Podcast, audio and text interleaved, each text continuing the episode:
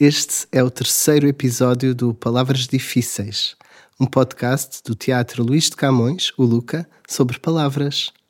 Eu sou o André e de duas em duas semanas vou falar com alguém que tenha um projeto a integrar a programação do Luca. E vou deixar que sejam as palavras a guiar a conversa e talvez a baralhar quem a ouve. No final, podemos criar um novo dicionário capaz de dizer muito mais do que um dicionário desses que temos em casa. A minha convidada de hoje é a Bru Junça. A Bru tem uma profissão que eu também gostava de ter. É contadora de histórias. E já contou histórias em muitas cidades e muitos países. Olá, Bru, bem-vinda às Palavras Difíceis. Olá. Obrigada pelo convite. A primeira palavra que escolhi foi prémio porque ouvi dizer que ontem ganhaste um prémio. É verdade. É verdade, ganhei um prémio, mas uh, para mim o, aquilo que me vem quando ouço a, falar, a palavra prémio é a sensação de dever cumprido. É como uh, chegarmos uh, a casa e ressoar que aquilo que fizemos está, está bem feito.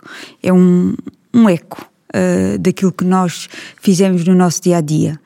Mais que um prémio que ganhei ontem, é verdade, e deixou-me muito feliz e muito honrada, porque foi uh, na universidade onde eu estudei e foi um prémio Carreira, o prémio uh, Alumínio Carreira 2023 pela Universidade de Évora mas os prémios que eu de facto carrego e que me dão muito orgulho são aqueles invisíveis, aqueles que eu trago dentro uh, e que são uh, ganhos nas minhas sessões.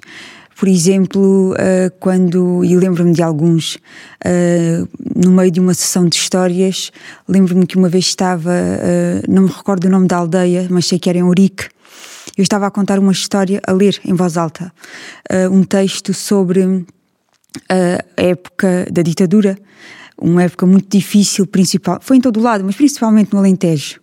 E de repente eu estava a ler aquela história e falava sobre uma mulher que roubava bolotas para levar para casa para os filhos à noite terem qualquer coisa para comer. E de repente, uh, da assistência, levanta-se uma, uma senhora mais velha e diz-me, uh, assim, rispidamente: Isso não é nenhuma história, isso é a minha história. Eu fiquei uh, parada por momentos e uh, aí nestes momentos nós percebemos que aquilo que nós contamos uh, ao outro chega uh, com uma forma muito um, de espelho, ou seja, há um encontro, que no fundo é aquilo que eu procuro no meu trabalho, é uma ponte.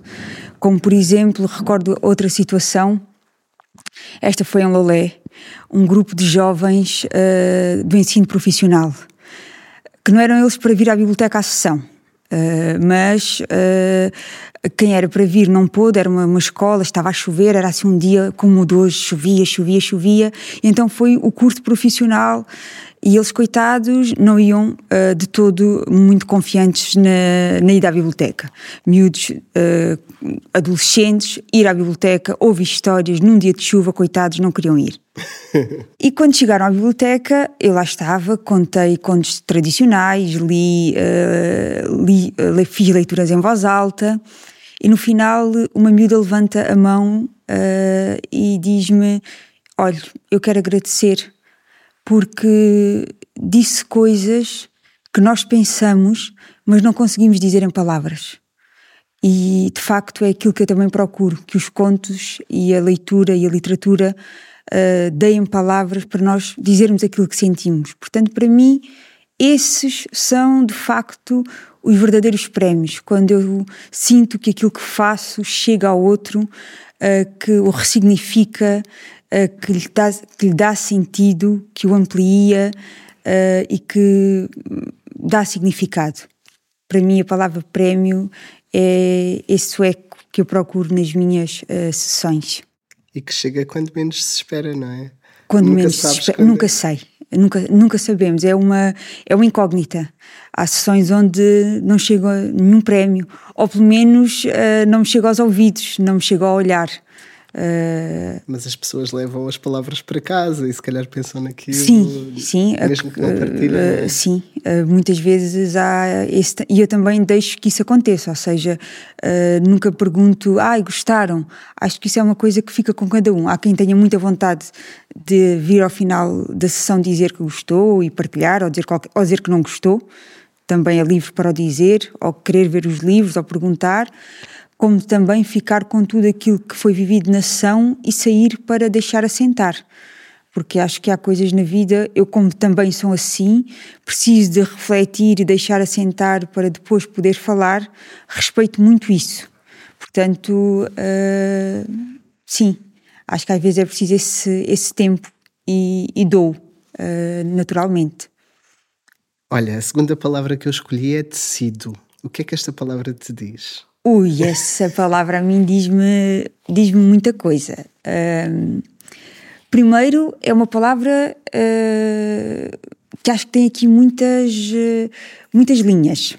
Uh, para já, começa por raiz. Se nós pensarmos em algodão e em linho, por exemplo, é uma planta que vem da terra. e para que se fique em, em, em fio, é preciso uh, passar por vários processos e processos muito duros uh, e também processos coletivos, que é uma coisa que eu acho muito interessante. Uh, fiar o linho, fiar do, do, algodão, ou seja, para que se tornem de facto fios muito fininhos.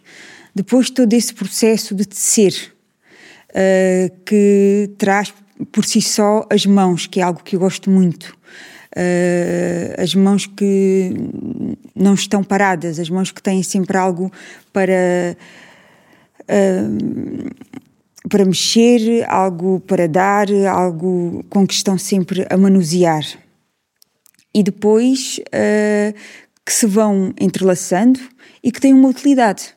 Porque quando se faz um pano, quando se faz um tecido, quando se faz qualquer coisa, é para ter uma utilidade. Faz uma cortina de um, um pano de um teatro para abrir e fechar uh, a, a, cena, faz uh, um pano para receber um bebê, faz-se uh, uma mala para transportar coisas. Portanto, acho muito bonito que tudo o que é feito em tecido serve para algo, Pode tem uma utilidade. Um e também um livro, no meu caso, eu já lá ia chegar, também tem essa, essa utilidade, mas para mim o pano ou seja, o tecido vem desse lugar da terra, uhum. dessa raiz, que passa por todas estas linhas, por todo esse processo uh, coletivo, uh, que tem aqui muitas mãos e que depois tem uma utilidade, que serve para algo. Eu faço livros de pano, é verdade, e fazendo aqui esta analogia com os contadores de histórias, todos nós temos a nossa raiz e os meus livros de pano nascem uh, desse lugar, ou seja, não têm palavras escritas, têm as palavras que estão na minha memória, porque vêm das lengalengas, eh, das canções tradicionais, dos trava-línguas, das adivinhas, da primeira biblioteca que eu tive acesso, que era a minha avó, a minha mãe, que me contavam, que me cantavam, que falavam comigo e que foram ficando atrás da minha orelha. Um dia eu decidi passá-las para, uh, para pano e quando as passei para tecido, dei-lhes a utilidade de livro e percebi que uh, os, os, os, tecidos e os panos também se podem tecer para, para leituras. Uh, mas tem essa. e é muito engraçado. Uh, isto aprendi em, em África. As capulanas, que é um tecido muito especial para as mulheres africanas, elas diziam-me que nenhuma mulher sai sem uma capulana na mala, porque quando um bebê nasce é enrolado numa capulana. E elas nunca saem sem uma capulana na mala, porque imaginem que podem morrer, que pode acontecer qualquer coisa, tem um sítio, tem um lugar onde se enrolar, onde se. é quase como se abrigar. É uma proteção, não é? Uma proteção. E de facto, nós também uh, nascemos, estamos envoltos num pano e quando partimos também. Uh, muitos de nós temos ainda a tradição do, do vestir, do, uh, esta coisa de, de envolver. A terceira palavra que eu escolhi foi linga-linga, uh, que é uma palavra que eu acho que está um bocadinho errada no dicionário, ou não está muito completa no dicionário. Porque diz: Lenga-lenga é uma narrativa longa e aborrecida. E eu não acho que as lenga-lengas sejam aborrecidas, eu acho que algumas são muito divertidas e que algumas até embalam e acalmam as pessoas. O que é que tu achas da palavra lenga-lenga? Esse dicionário está errado, não sei qual é, mas está bastante, bastante errado, de todo.